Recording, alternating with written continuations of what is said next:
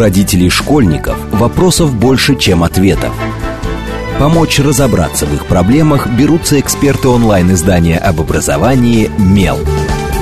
Радиошкола «Большой разговор». Программа предназначена для лиц старше 16 лет. Добрый день, в эфире «Радиошкола». Это совместный проект радиостанции «Говорит Москва» и интернет-издания об образовании и воспитании детей «МЕЛ».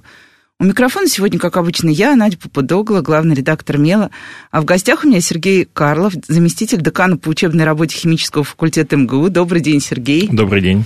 И поговорим мы сегодня про химию, но, в общем, можно не пугаться и не выключать сразу радио, потому что обсуждать сложные формулы, процессы и все остальное мы не будем. Мы поговорим снова про наших прекрасных детей, поговорим про то, кто, как, зачем учится химии в МГУ, что вообще МГУ может предложить нашим юным химикам, ну и как вообще поступить, потому что уже совсем скоро у нас начнется горячая пора ЕГЭ. Ну, а в принципе, на самом деле, мне кажется, что если ты уж решил поступать на факультет прям такой... не общего профиля, то, что я для себя называю, как некоторые из гуманитарных, желательно начинать, наверное, готовиться и заранее. В общем, вот сегодня все это обсудим. Но я начну с такого достаточно общего вопроса, потому что у нас на МЕЛе постоянно, в том числе вместе с нашими партнерами, мы делаем списки перспективных профессий будущего. Там есть масса связанного с IT, миллион всего связанного с математикой, а все, что связано с химией, остается где-то в самом-самом низу, и создается такое ощущение, что химия как будто бы в мире профессий, вот куда идут потом все эти выпускники химфака, например. В общем, какие есть сейчас востребованные специальности, направления, что вообще, зачем приходят ребята, кем они себя видят, те, кто к вам поступает и продолжает учиться? Спасибо большое. Ну, я начну с того, что к нам приходят абитуриенты, которые хотят поступить именно к нам. У нас... Ну, это данные открытые. У нас не очень высокий конкурс. В этом году у нас был конкурс всего 2 человека на место. Но при этом у нас совершенно фантастический проходной балл. Значит, для того, чтобы поступить на химфак в этом году, вернее, в прошедшем году, нужно было сдать 4 ЕГЭ. Это химия, русский язык, математика и физика. И написать наше внутреннее вступительное испытание по химии. А проходной балл был 417. Это много. Это значит, много, ощутимо много, да, я прям с ужасом подумала. Более того, у нас фантастические, как мы в области, профессионалы в области приемных компаний называем донос аттестатов. То есть 85% тех людей, которые имеют возможность пройти по конкурсу, приносят аттестат именно к нам. И мы этим, в общем-то, гордимся. Донос аттестат нужно объяснить, потому что не все понимают, что это... Ну, человек может подать документы в разные вузы, он проходит испытания в разные вузы, и дальше выбирает, куда он принесет аттестат. Понятно, что в приоритете что-то есть, и вот для наших абитуриентов, безусловно, в приоритете химфак МГУ. Химия наука очень интересная, и на самом деле я всегда считал, что, к сожалению, к моему большому сожалению, во-первых, в обществе существует некая химофобия, которая, ну, препятствует достаточно большому количеству талантливых ребят выбирать химию как свою будущую профессию. Это, во-первых. Во-вторых, наверное... В школе не все в порядке с химией, потому что вот мне кажется, что вот когда я учился в школе, химия была моим любимым предметом, и я выбрал химфак МГУ. Но вот для большинства выпускников школы, наверное, химия является одним из самых нелюбимых предметов, что очень странно, потому что на самом деле современная химия, ну, то есть вот давно... образ такого, скажем, сумасшедшего профессора, который... У которого дымятся волосы, да, и что-то взрывается, да, на столе. Да, который химичит. Хотя это тоже, безусловно, есть. Это не образ, не полный образ химика. Все современные химические... И, собственно, вот я начинаю отвечать на вопрос, а кем потом быть, да? Все современные химические... специальности, все современные химические достижения – это достижения на стыке наук, на стыке химии и физики, это материалы. Но я не знаю, вот хорошо это или плохо, но мерилом успеха, одним из мерилов успеха в современной науке, такой большой науке, да, больших открытий, являются Нобелевские премии.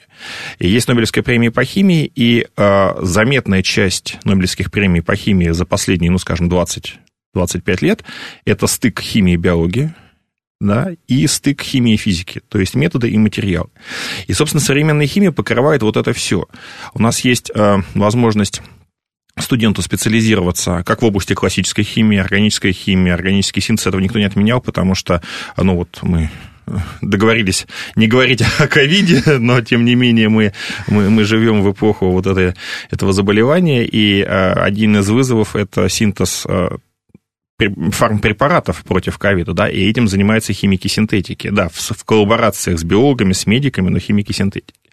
Это с одной стороны. С другой стороны, как я уже сказал, материаловедение, да, то есть создание новых материалов с заданными свойствами – это одна из важнейших проблем современной химии. Ну, я, например, могу сказать, что вот тот полностью российский самолет, о котором много говорят в последнее время, это МС-21. Большое количество материалов для этого самолета, в частности для крыла, в связи с импортозамещением делают компании, созданные на химическом факультете. Да, и вот ответ на вопрос, куда люди идут. Мы проводили исследования, ну, для нас это важно, потому что мы все-таки хотим учить хорошо и востребованных специалистов. Мы проводили исследования, куда идут наши выпускники. В основном они все-таки остаются в науке. Ага, то есть это не то, что я отучился и пошел дальше, да, непонятно, да, куда. Мы все же готовим в основном научных сотрудников. У нас в учебных планах много научно-исследовательской работы. У нас постоянные так называемые курсовые работы, где частенько студент выполняет просто микронаучные исследования, которые потом становятся частью большого какого-то исследования. У нас дипломная работа, по результатам которой очень часто не одна публикация в престижных научных журналах у студента выходит. Да, то есть мы все-таки в основном готовим научных сотрудников. Но при этом многие достаточно ребята идут и в сферы, связанные с наукой, там, в продаже, в научные компании, в научно-производственные компании. Ну, в общем, без работы, насколько мне известно, никто не остается. Не очень большое, но мы тоже это ценим и стремимся в этом направлении тоже немножко развиваться. Это педагоги. Я говорю, что наша основная проблема в том, что, возможно, химии не так хорошо учат в школе, как могли бы. И у нас есть и педагогические дисциплины, и педагогическая практика, и многие выпускники, ну, не очень многие, но, тем не менее, выпускники идут работать в школу. А вот, кстати, да, интересно, получается, что у нас низкий уровень в целом учителей химии в школе, или у нас школа не очень, как бы, школьная программа в целом просто не очень заточена под то, чтобы химия стала. Ну, мы знаем, что всегда в любом предмете есть харизма учителя, его талант и все остальное, это мы как бы не сбрасываем со счетов. Но вот вопрос самой программы, насколько вообще легко при базовой химии в школе, например, ну, вот у тебя не самый плохой, не самый лучший педагог. Вот у тебя есть программа, можешь ли ты после этого претендовать на поступление на химфак, или это обязательно нужно какое-то дополнительное усилие? Ну, я принципиально не критикую коллег, а я считаю, что мы со школьными учителями коллеги, да, безусловно. Это похвально. Мы все педагоги. Сложно сказать. Ну, мне кажется, что некие недостатки в химическом обучении связаны с той химофобией, о которой я говорил. Общество почему-то считает, что можно обойтись без химии, но это невозможно. Понимаете, вот мы все, чем мы пользуемся, мы сейчас сидим в студии, да, значит, здесь все это химия, это полимеры. Сейчас вы, как моя мама, говорите, она мне примерно так же пыталась в свое время продавать химию, как науку. Да. Возможно, просто вот с такой некой химофобией связано нежелание связать свою дальнейшую жизнь с химией. Хотя на самом деле я совершенно уверен, что химия предоставляет намного больше возможностей для... Ну, понятно, это область психологии, я не психолог, хотя вынужден быть очень часто в силу своей должности. Каждый человек, он немного индивидуален, да, и у него есть, ну, какие-то более или менее успешные траектории дальнейшего развития. И часто человек это понимает. Так вот, химия предоставляет максимально большое возможное количество траекторий. Как я уже сказал, это если человек, вот классический химик, да, тот самый профессор, он, наверное, чем-то на меня похож, потому что я как раз занимаюсь классической химией, то есть такая возможность, да. Если у тебя хорошо с математикой, ты найдешь себе применение в химии и будешь публиковать отличные статьи, будешь получать отличные результаты. Если тебе нравится химия и биология, то тоже проблем нет, да, то есть вот найдет себе применение человек, который, например, хорошо, значит, у которого все хорошо с математическими формулами, и у того, который, ну, не очень хорошо в математике, но при этом очень хорошо запоминает некоторые факты, да, то есть вот химия представляет, вот в моем, я совершенно в этом уверен, огромное количество возможностей реализации совершенно разным по психотипу людям, вот, уверен в этом. Ну, а если зайти с другой стороны, тоже вернуться в школу, мы знаем, что сейчас во всех московских школах есть огромное количество разнообразных предпрофвертикалей. Есть медицинские классы, есть инженерные, есть уже есть медиаклассы даже. Вот. У меня сын учится в одном из таких классов. Нет, ладно, я не буду говорить, чтобы департамент образования... Ладно, мы в другой раз это обсудим с кем-нибудь от медиаклассов. Как у вас идет... Да, я знаю, что у многих медицинских вузов есть у себя прям там внутри вузов школы юного медика. Вот у нас там, например, мы не раз записывали интервью с представителем школы юного хирурга, которые рассказывали, как они сразу помогают ребятам понять, ваше это или не ваше. Вот у вас идет какая-то такая работа со школами последовательно? Есть ли у вас какие-то... Ну вот мы знаем, что есть... Там в мои, например, есть предуниверсарии мои и так далее. Вот что-то такое вы делаете, чтобы больше... в итоге школьников как бы пришли к вам и сказали: о, у нас есть, мы все можем сдать на 100 баллов 4 предмета, и еще мы хотим обязательно к вам, и мы любим химию, потому что вы нас сделали так, что мы ее поняли и полюбили. Да, ну, во-первых, у нас есть на химическом факультете несколько школ, с которыми заключены договора о взаимодействии, и там для разных школ немного разный уровень, но, тем не менее, у нас есть и школы, школьники которых проходят у нас практикумы, то есть такую профориентационную работу мы ведем. Мы часто, наши коллеги выступают с какими-то, опять же, профориентационными лекциями в более широком количестве школ, ну, естественно, у нас есть подготовительные курсы разного типа. Ну, сейчас дистанционные курсы очень популярны, да, в связи, опять же, с эпидемиологической обстановкой. У нас есть очные курсы, есть дистанционные курсы, то есть такого рода работу мы ведем. Я, кстати, заговорился в прошлый раз и не ответил, собственно, на вопрос. Убежали, да. Да, я не хотел на него не ответить. Безусловно, для того, чтобы поступить на химфак МГУ, нужно готовиться дополнительно. Другой вопрос в том, какая форма. Да, понятно, что кому-то необходим репетитор, кому-то необходимы как раз вот эти вот профориентационные мероприятия и дополнительные курсы. А кто-то вполне способен взять учебники и готовиться дополнительно. Это не потому, что педагог плохой в школе, нет. Это скорее потому, что просто времени не хватает. Но, понимаете, сейчас на химию даже... Вот вы заговорили о... профориентационную, о предвертикали, да, и о классах различных типов. Даже там, вот, ну, наиболее часто встречающийся класс – это химбио. Даже там химии мало. Вот в нашей школе, ну, как в нашей, в школе, с которой мы наиболее тесно сотрудничаем, это 171-я школа, это сотрудничество уже с 70-го года, да, больше 50 лет, и уже выпускники школы, ну, как минимум одна выпускница школы Ольга Анатольевна Донцова, она уже стала академиком Российской академии наук, да, закончив химфак.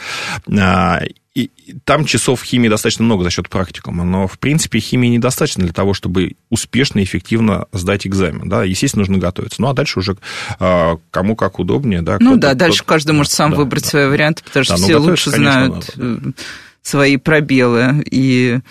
А Олимпиада, вот у нас вечно, как бы, как только мы начинаем, ну, у нас есть такой в МЕЛе момент в феврале, когда мы понимаем, что все наши пользователи, ну, определенная категория наших пользователей начинает читать все про ЕГЭ, про ЕГЭ, про ЕГЭ. И как только мы начинаем писать про поступление в вузы, про какой бы вуз мы ни писали, про какой бы факультет мы ни писали, мы получаем тезис от аудитории, что все равно всех вытеснят олимпиадники. На самом деле, вот олимпиадники действительно занимают и у вас тоже какое-то прям такое ощутимое место, и вообще... Если, как вам кажется, просто вот это сложившееся какое-то предубеждение о том, что у нас в последнее время, ну, как это называется, олимпиадники съели бюджет. Но это не будем в целом обсуждать, а только вот про олимпиады и насколько тоже ребята олимпиадные к вам идут. Очень хороший вопрос. Химфак МГУ очень позитивно относятся к олимпиадникам, очень позитивно относятся к олимпиадам. Мы сами участвуем в проведении большого количества олимпиад совершенно разного уровня и разных направленностей. И наш предыдущий декан, ну, к сожалению, вот, ушедший от нас Валерий Васильевич Лунин, он долгие годы возглавлял Совет олимпиад по химии. Мы очень позитивно смотрим на олимпиадников. Вопрос в том, какие олимпиадники. К нам льготу без вступительных испытаний имеют олимпиадники, которые либо стали победителями-призерами Всероссийской олимпиады школьников по химии, либо победителями олимпиад первого уровня по химии. Значит, их не так много, 6 штук. Мы считаем статистику, естественно, да, и олимпиадники в целом учатся чуть лучше, чем не олимпиадники. То есть это все-таки заметно, да, дальше в прогрессии. Там очень небольшая разница, но с учетом того, что мы считаем там, ну, за несколько лет там, по сути, 1000 обучающихся, да, даже 1/10 в среднем балле по пятибалльной системе – это заметная разница. Они учатся в среднем чуть лучше. Поэтому мы очень позитивно настроены на прием олимпиадников. А что касается съели бюджет, значит, у нас 215 бюджетных мест без вступительных испытаний, в зависимости от года, сейчас с ковидом все сильно поменялось, но где-то в среднем, я за несколько лет оценю, без вступительных испытаний к нам поступает порядка 60-65 выпускников школ, значит, по олимпиадам. У нас есть еще олимпиадники, которые получают льготу не без вступительных испытаний, а 100 баллов за, например, за ЕГЭ. Угу. Вот. Но это не значит, ну, чаще всего все-таки человек приносит, ну, одну олимпиаду, да, и ему еще сдавать 4 других экзамена, поэтому нет, я не могу сказать, что все места заняты. Нет. А что касается вот Всероссийской олимпиады, то мы в какой-то момент посчитали, может, правда, чуть ошиблись, но тем не менее 50% победителей призеров Всерос в какой-то год пришло к нам. Ого. Да. Вот это сейчас стало интересно. Я всегда думала, что там физики, математики тоже рулят. Ну, в смысле, факультеты профильные, я имею в виду. Нет, ну, факультеты тоже, безусловно, к ним приходят. Я говорю, естественно, про олимпиаду по химии. Да, да, да. 50%. Это для нас стало вообще... Ну, там чуть меньше, но если мы округляем с точки зрения правил математических, 50% хорошие цифры, красивые. А есть ли какой-то вот такой отсев в процессе, как бы, вот эти первые годы? Я до сих пор вспоминаю, вот я когда переступила порог своего факультета, я тоже училась в МГУ, первое, что мне сказали, что большая часть поступивших будет отсеяна после первой сессии. И действительно, после первой сессии у нас отсеялось очень много людей. Потом нам сказали, большая часть людей, ну, дальше уже были просто страшилки, никто не отсеивался. Но есть ли вообще какой-то процент, даже не в связи с сессиями, а... кто-то, кто по каким-то причинам уходит еще вот на первой стадии, собственно, обучения в вузе. Да, есть. Это не очень немного, но, опять же, я говорю про химический факультет, да, и да, говорю да, о том, что у нас очень мотивированные абитуриенты, которые хотят поступить именно к нам, поэтому вот уходов по собственному желанию практически нет. Ну, вот в качестве такой, ну, понятно, я не буду называть фамилию, но очень, да, года два назад ко мне подошел мальчик, причем он уже учился на втором курсе, и сказал, знаете, Сергей Сергеевич, хочу по собственному желанию идти. Я говорю, ну, а зачем же? Ну, второй курс уже вроде самое страшное пройдено.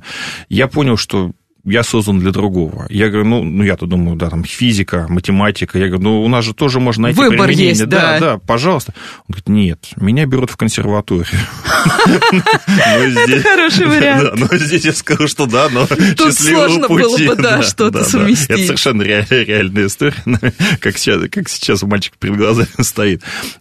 Отсев, конечно, есть, но он небольшой, потому что действительно, ну, ведь тут же еще человек может хотеть стать химиком, но у нас высокие нагрузки. У нас один из самых загруженных учебных планов в Московском университете вот по аудиторным часам. И это как раз связано с тем, о чем я говорю, что мы все основные достижения химии сейчас – это стык наук. Поэтому у нас много физики, у нас много математики, у нас, ну, я надеюсь, сейчас не очень много, но я надеюсь, что будет больше биологии, и поэтому это...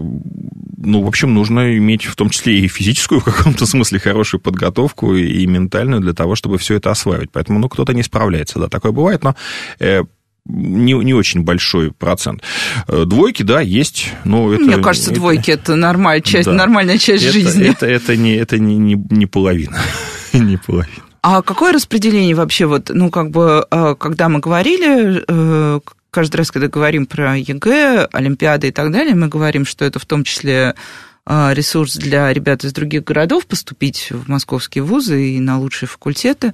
Вот у вас как-то динамично меняется вообще процесс прихода ребят не из Москвы, или он более-менее всегда одинаковый тоже? Он более или менее всегда одинаковый, но у нас не москвичей больше, чем москвичей. Ого, да. На сколько примерно? Ну, 20%, наверное. Ух ты. Да, это проблема с общежитием. Ну, мы всех селим, но наш заместитель декана по общежитиям все время переживает. Говорит, вот вы не наберете. Опять этот химический факультет. Да, куда же всех селить? Нет, иногородних ребят очень много, причем... Хорошо и интересно то, что понятно, что есть какие-то химические центры, да, традиционные сильные школы.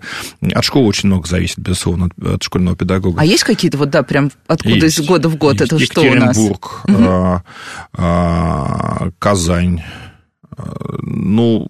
Из Санкт-Петербурга мало, но в Санкт-Петербурге так же, там собственно, есть, как да, и в Казани, там свои сильные химические, да, химические факультеты. Вот Екатеринбург, да, ну, Москва, Московская область, конечно, они на первом месте, но суммарно по стране народу, то есть абитуриентов из других регионов больше, чем из Москвы, из Московской области. Так что здесь никаких проблем нет. Ну, и вот вы сказали, что как бы много, что все междисциплинарно, а гуманитарные дисциплины, понятно, очевидно, должен быть язык, потому что современная наука – это все-таки постоянное взаимодействие, что-то еще. Тут такая, опять же, интересная история. Ребята, студенты считают, что как раз гуманитарными дисциплинами наш учебный план перегружен, потому что ну, есть федеральный стандарт, и любой выпускник высшего учебного заведения должен обладать некими компетенциями в области экономики, права, философии, истории, русского языка, иностранного языка. Но на самом деле мы считаем, что это тоже важно часть. Да, и, знаете, самое интересное, что потом, когда ты начинаешь работать в области химии, ты понимаешь, что это все нужно. И знания в области права, безусловно, нужны химику, и знания в области экономики тоже нужны химику, потому что нужно не только что-то открыть, но и эффективно это продать. Поэтому нет, у нас достаточно гармоничный в этом плане учебный план. Все вот те области гуманитарные, которые есть, я перечислил. Иностранный язык есть, гуманитарных дисциплин достаточно много. Но это все как обычно в МГУ, то есть это преподаватели других факультетов, конечно, которые... Конечно. Ну, то есть, как да. Обычно, все остается внутри кастрюльки. Мы сейчас стараемся чуть разнообразить вот эту вот гуманитарную область и привлекаем специалистов, практиков, да, у нас на старших курсах есть, ну, это курсы по выбору, но, тем не менее, там, химическое предпринимательство, да, то есть, где занятия ведет человек, который, ну, собственно, успешный химический предприниматель, выпускник химфака, он считает себя должным помогать нам, да, значит, вот есть курс эффективной коммуникации, да, где ребята учат вот этой отрасли. Вот, поэтому мы привлекаем и, так скажем, преподавателей и практиков, но и, естественно, базовые гуманитарные дисциплины – это другие факультеты МГУ. А иностранные преподаватели? А вот иностранный язык у нас есть свой, и это для нас важно. У нас есть своя собственная кафедра, немного факультетов в Московском университете. Да, просто это специфическая отрасль. Тут ключевое слово «специфический», потому что понятно, что иностранного языка не так много, и невозможно человека с нуля доучить до там, fluent English, да, но очень важна химическая лексика, очень важны те грамматические характеристики, те грамматические обороты, которые необходимы для написания и чтения научных статей. Ведь на самом деле химия, наука, к сожалению, достаточно опасное бывает, да, и очень важно четко соблюдать те методики, которые опубликованы в том числе и в зарубежных статьях. Если человек плохо понимает язык, то он может оказаться опасным в лаборатории. Да, я просто совсем недавно тоже после эфира, причем это был эфир с психологом, мы обсуждали одну недавно вышедшую книгу, в которой переводчик внезапно придумал... что-то новое в человеческих мозгах. Он говорит, я читаю, думаю, боже мой, неужели что-то открыли, а я об этом не знаю. А потом оказалось, что это как раз просто бытовой перевод научных терминов и, очевидно, не очень тщательная работа научного редактора на вычетке текста. Так что это мне супер важная история. Это чтобы... с точки зрения химии в публикациях тоже очень часто это бывает. Да. Читаешь и прям думаешь, надо же, как интересно. Например, супергаз нитроген. Так, это азот. Найтриджен. Господи, не-то точно. Так, все, сейчас все пойдут, мне кажется, бедные переводчики пойдут рефлексировать, а мы сейчас пойдем на короткие новости и сразу после этого продолжим разговор о том, как учиться на химфаке МГУ. Мне кажется, это прекрасно. Не отключайтесь. С вами Радиошкола. У родителей школьников вопросов больше, чем ответов. Помочь разобраться в их проблемах берутся эксперты онлайн-издания об образовании «МЕЛ». Радиошкола. Большой разговор. Добрый день, в эфире снова Радиошкола. Это совместный проект радиостанции «Говорит Москва», интернет-издание об образовании и воспитании детей МЕЛ. У микрофона по-прежнему я, Надя Попадогла, главный редактор МЕЛа. В гостях у меня по-прежнему Сергей Карлов, заместитель декана по учебной работе химического факультета МГУ. Добрый день еще раз, Сергей. Добрый день. И обсуждаем мы, как, чему учатся на химфаке МГУ. Для тех, кто хочет узнать про баллы, вы уже пропустили, и вам нужно будет переслушать начало эфира или потом почитать на МЕЛе не расшифровку, основные тезисы нашего разговора. Мы уже даже успели поговорить о том, кто учится больше, москвичи или иногородние, кого чаще всего отчисляют. Наверное, не кого, а сколько. Вот. Но и закончили мы на обсуждении, собственно, предметности в бакалавриате. А насколько вообще... Я уже поняла, что вы следите за судьбой ваших выпускников. Насколько вообще большой процент тех ребят, которые вот заканчивают первую стадию и уходят дальше в магистратуру, в аспирантуру и так далее, насколько вы вообще мотивируете всех оставаться у вас внутри и не искать чего-то другого?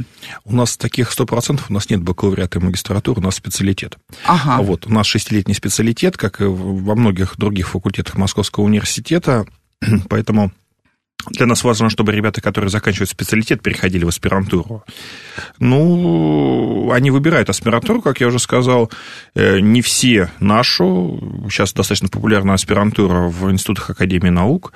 Вот. Но количество процентов поступающих в аспирантуру после окончания специалитета, ну, это где-то 70%, наверное.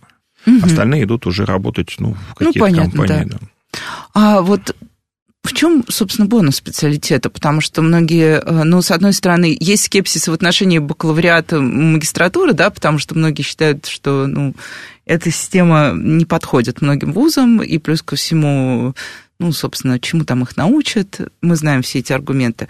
Есть те, кто считает, что специалитет лишает человека возможности гибко моделировать свое образование, Отучился 4 года, потом пошел поработал, понял, что тебе не хватает знаний, опыта, поступил в магистратуру, хотя я знаю, что большая часть людей, которые уходят работать, редко возвращаются потом доучиваться, вернее, уже доучиваются в других форматах.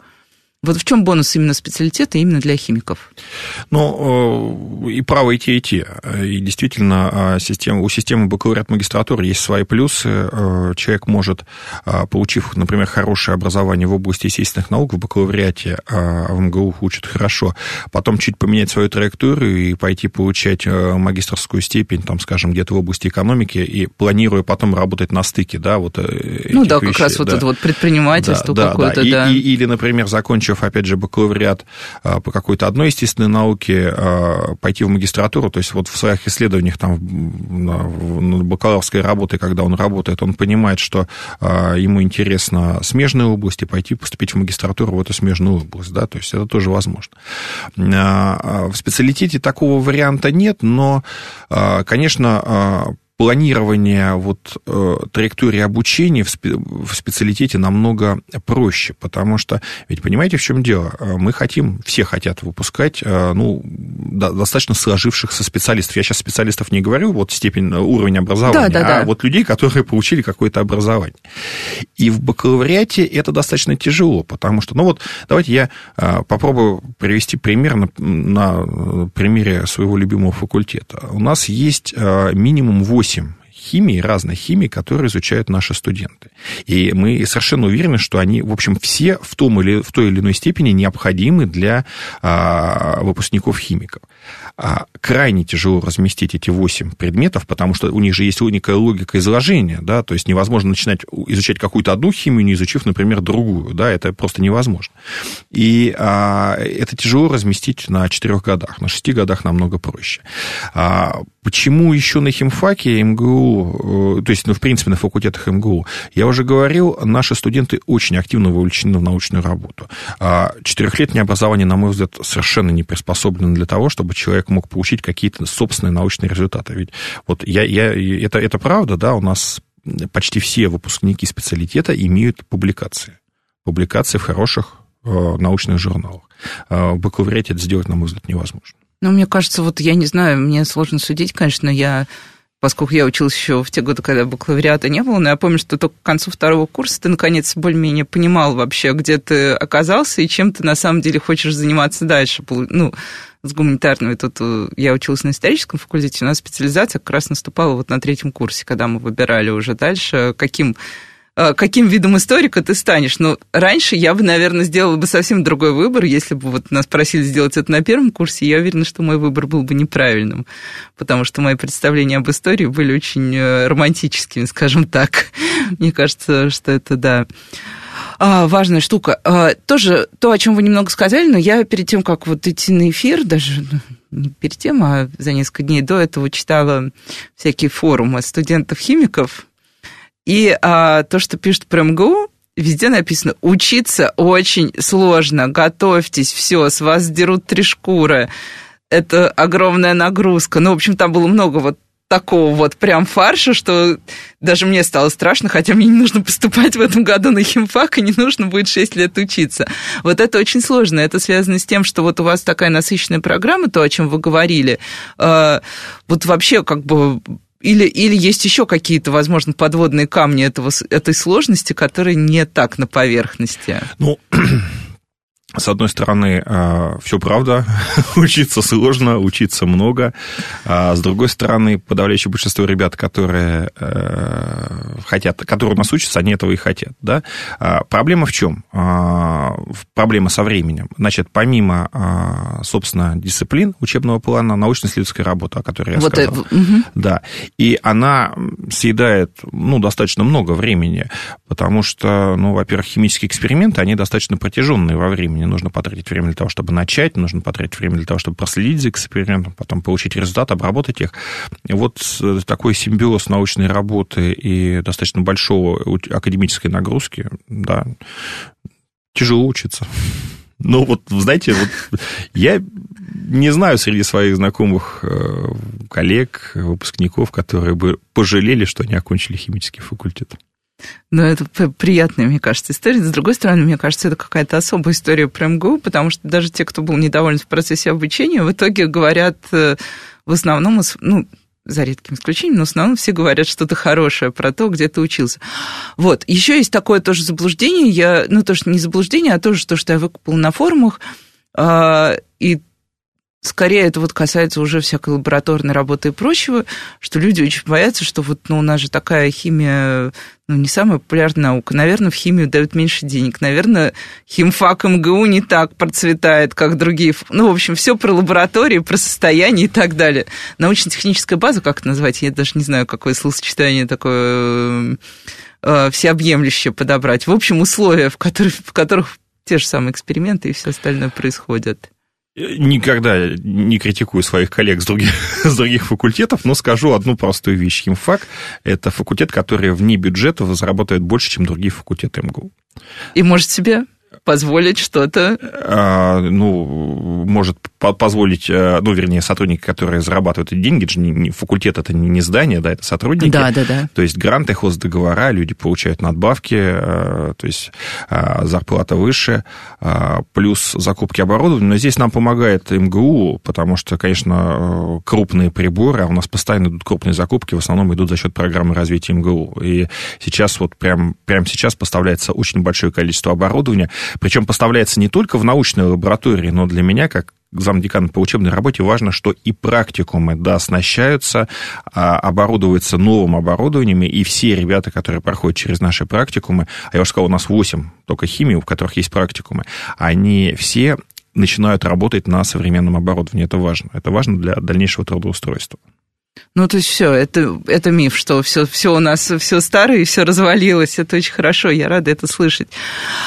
И такой еще важный момент, тоже, что часто важно для студентов. Я это даже вижу на многих... Вот у меня есть классическая драма главного редактора. Ко мне приходят ребята самых разных гуманитарных факультетов работать, закончившие как раз бакалавриат. И вот они работают, особенно те, кто хорошо закончил бакалавриат, а потом приходят и говорят: Надя, ты знаешь, я завтра улетаю в Англию, я поступила в магистратуру. Вот, до свидания. И я сразу лью слезы, ну, а с другой стороны, очень радуюсь. Но в свое время МГУ как раз славился тем, что многие факультеты МГУ, что были развиты программы вот этого межвузовского какого-то и международного сотрудничества, и приезжали и преподаватели многие, и я знаю, что на фундаменталке, например, очень есть там, на фундаментальной медицине читают много иностранных лекторов лекции. Вот у вас есть какие-то подобные вещи? То есть я в свое время, например, меня исторический факультет сослал, я была специалистом по истории Австро-Венгрии, меня сослали в Австро-Венгрию, в Чехию тогда, и я там благополучно собирала как раз материалы для своей диссертации. И это был прям такой опыт. В России я бы ничего подобного не сделала, но у нас своя специфика. В общем, да, международное сотрудничество, о котором, тем более, в последнее время многие волновались и говорили, что там ряд наших законодательных нововведений серьезно помешает вузам, в том числе, работать и с студентами. Ну, на мой взгляд, сейчас мешает очень ковид международному сотрудничеству. Номер один, мне кажется, что мешает нам вообще жить. Да. Значит, скажу, что у химфака, у научных групп химфака огромное количество взаимодействий с зарубежными коллегами. Если смотреть на публикации, то, ну, я не считал, но львиная доля публикаций выходит в соавторстве с сотрудниками химического факультета и с зарубежными соавторами. И это, на самом деле, позволяет... Я, наверное, чуть вернусь, да, у нас распределение, вот вы распределялись после второго курса, у нас распределение после третьего курса, и человек уже должен выбрать себе научную лабораторию, и с четвертого курса уже начинается научно-исследовательская работа, за которую он должен отчитываться. И вот одна из возможностей поездок за рубеж для студентов – это взаимодействие в рамках своей лаборатории, поездка на научную стажировку, ну, обычно летом, потому что учебный план, да, обычно летом, и работа в лаборатории. Так происходит достаточно часто. Второй вариант – это включенное обучение. У МГУ достаточно много подписанных соглашений с различными вузами. Это Англия, Корея, не знаю, Финляндия. Ну, просто все страны можно перечислить. И наши студенты едут туда, студенты этих вузов едут к нам. Причем даже не важно, какой факультет, да, то есть туда может поехать химик, а туда может приехать историк там, или филолог. Ну да, это общий обмен, да. Да, и эта система работает достаточно эффективно. Зарубежных преподавателей, которые читают нам курсы, у нас есть, но не очень много, но есть. Но очень часто научные семинары, куда приезжают коллеги и, значит, вот, ну, читают одну-две лекции такой научной направленности. Но я вот про это как-то упустил. Хочу сказать, что у нас, безусловно, специалитет, но у нас с этого года, вот с 22-го, будет открыт прием в бюджетную магистратуру для выпускников других вузов. Да? Да. Угу. И мы приглашаем, ждем. У нас много магистерских программ, которые базируются на наших специализациях. А что нужно, чтобы поступить в эту магистратуру? Сдать экзамен по химии. Химии. Да, сдать экзамен по химии. Можно пытаться поступить через олимпиады для студентов, так называемые универсиады, но, в принципе, базовое направление – это сдать экзамен по химии. Программа есть, она висит на сайте Центральной приемной комиссии, и мы очень надеемся, что к нам придут хорошо подготовленные ребята, потому что, ну, в принципе, химия в стране, на мой взгляд, ну, точно не на спаде, да, я бы сказал, даже на подъеме, наверное. Химия как отрасль именно. Да, да, да. И, в принципе, мы ждем выпускников вузов, где есть бакалавриат, как в области химии, так, например, в смежной области химической технологии. С удовольствием их будем обучать в течение 2 лет в Московском университете. Ну, и вот вы упомянули, да, распределение по лабораториям, а есть ощущение, что какие-то самые популярные, вот прям вот на волне? Да вот тут волны-то нет, потому что у нас всего 20 специализаций, ну, 19 будет 20, 19 специализаций, они покрывают собой все современные отрасли химии, начиная, как я уже сказал, от материалов, заканчивая биологией. Традиционно популярна органическая химия,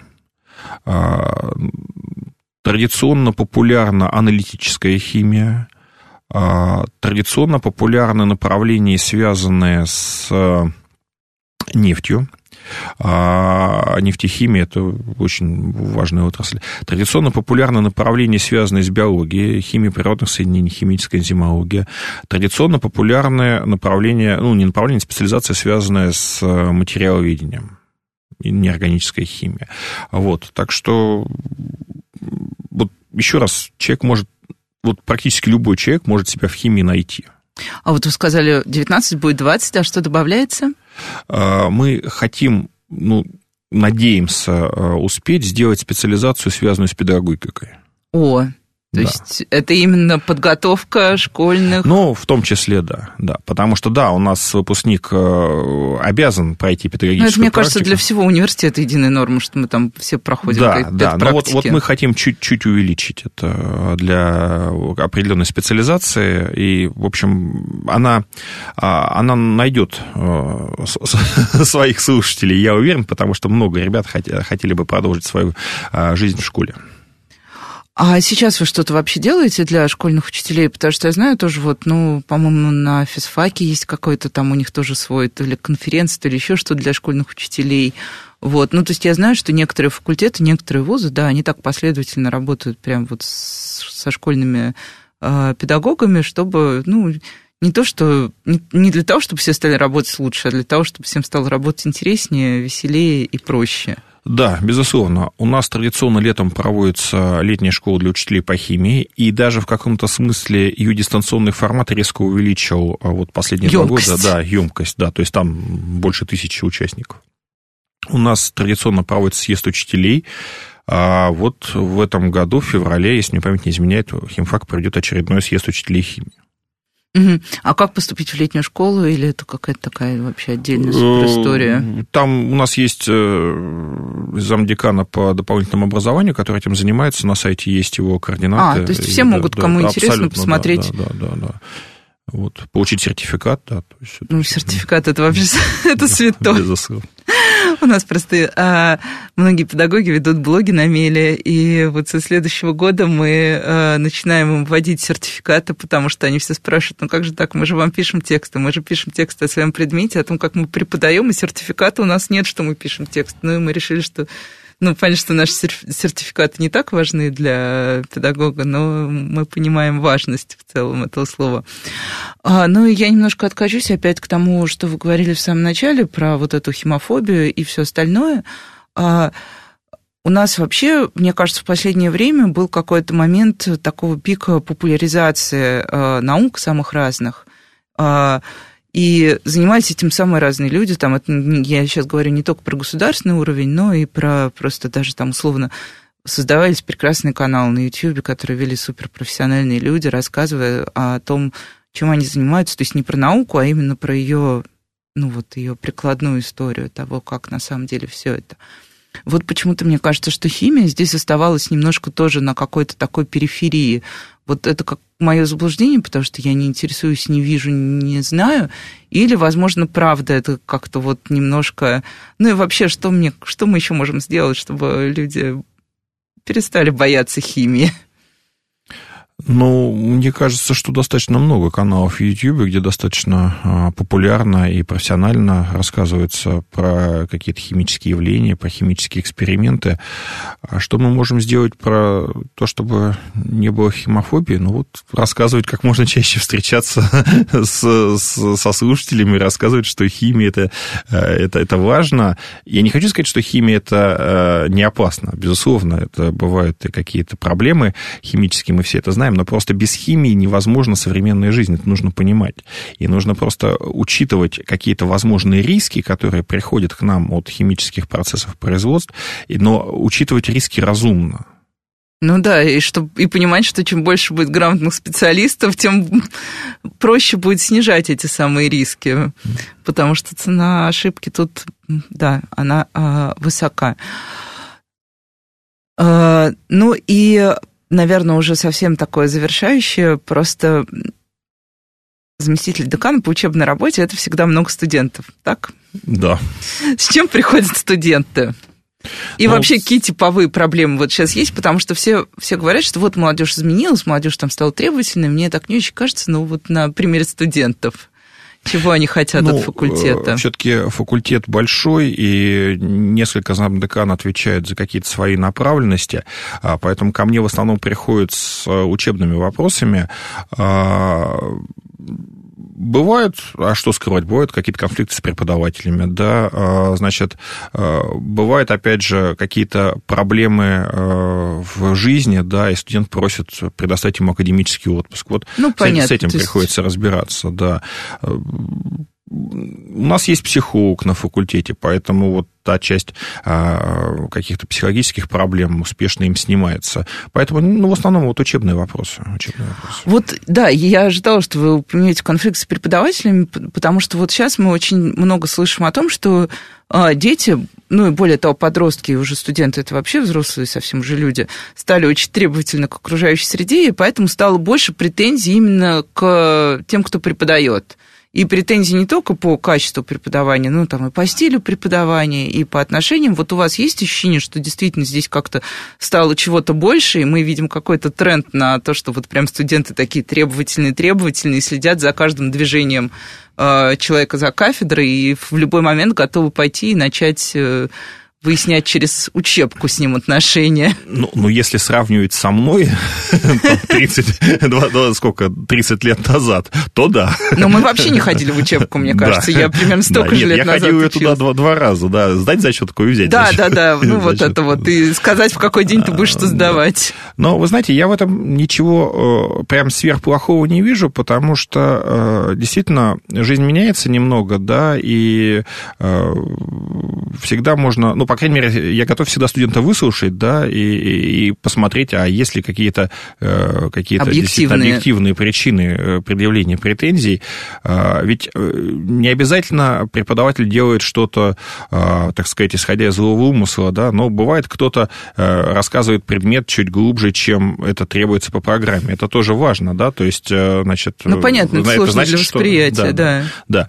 Вот такого рода вопросы обычно. А этических конфликтов их не так много, да? Вот, по крайней мере, по вашему опыту. Этических конфликтов нет. Значит, у нас есть на факультете этическая комиссия, но пока там ни разу не разбиралось дело, связанное вот такой именно с этикой взаимоотношений студент-преподаватель, да. И что можно вот сейчас вот тоже уже... Мы должны уже сейчас будем заканчивать. Что вот вы посоветовали? Остается полгода до конца учебного года. Всем, кто сейчас собирается на химфак. Вот ребята сели и начали... В первую очередь записаться на ЕГЭ. Это само собой. Это, я думаю, вряд ли кто-то забудет из мотивированных детей. Я здесь еще буквально 30 секунд. У нас серьезные изменения произошли в приеме в этом году. Просто как-то разговор на это не вырулил. Помимо ЕГЭ по физике, студент может сдать ЕГЭ по биологии. На выбор. На выбор, да. Он может сдать оба и предоставить оба, и тогда выберется тот, который выше. И это объективная вещь, это связано с то, о чем я говорю, что помимо таких вещей, связанных с физикой, с материалами, у нас очень много вещей, связанных с биологией, с биохимией. И мне кажется, это набирает популярность вообще в целом. Это и в школе видно, потому что классов типа химбио очень много, а классов типа физхим практически нет. Да, кстати, точно. Это та же самая 171-я, там же... Да. Так, а еще что? Что вот прям советуем будущим абитуриентам? Наверное, в Олимпиадах сейчас уже поздно участвовать. Да, уже поезд ушел. Они все закончили. Готовятся. И надеяться, что поступишь. И готовятся. Только готовятся. И последнее про вступительные испытания. То есть прям его сложность, если мы пробуем и отстроить от школьного какого-то уровня. Оно другое. А в чем? Это не ЕГЭ. К сожалению, может быть, в школе все время готовят к ЕГЭ. ДВИ, наш дополнительный вступительный испытание, это не ЕГЭ. Это такой классический старый экзамен, где достаточно много задач, они классические, они многостадийные. На сайте Центральной приемной комиссии есть варианты задач за лет 10, наверное, можно посмотреть. Но оно другое. Я не могу сказать, что оно принципиально сложнее, оно просто другое.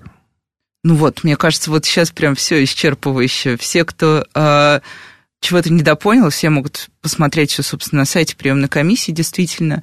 Ну, или потом переслушать, или перечитать, или задать какие-то свои вопросы. Мы на них обязательно ответим уже в каком-нибудь другом формате. Ну и спасибо всем, кто нас слушал. С вами была Радиошкола. До встречи на следующей неделе. Спасибо.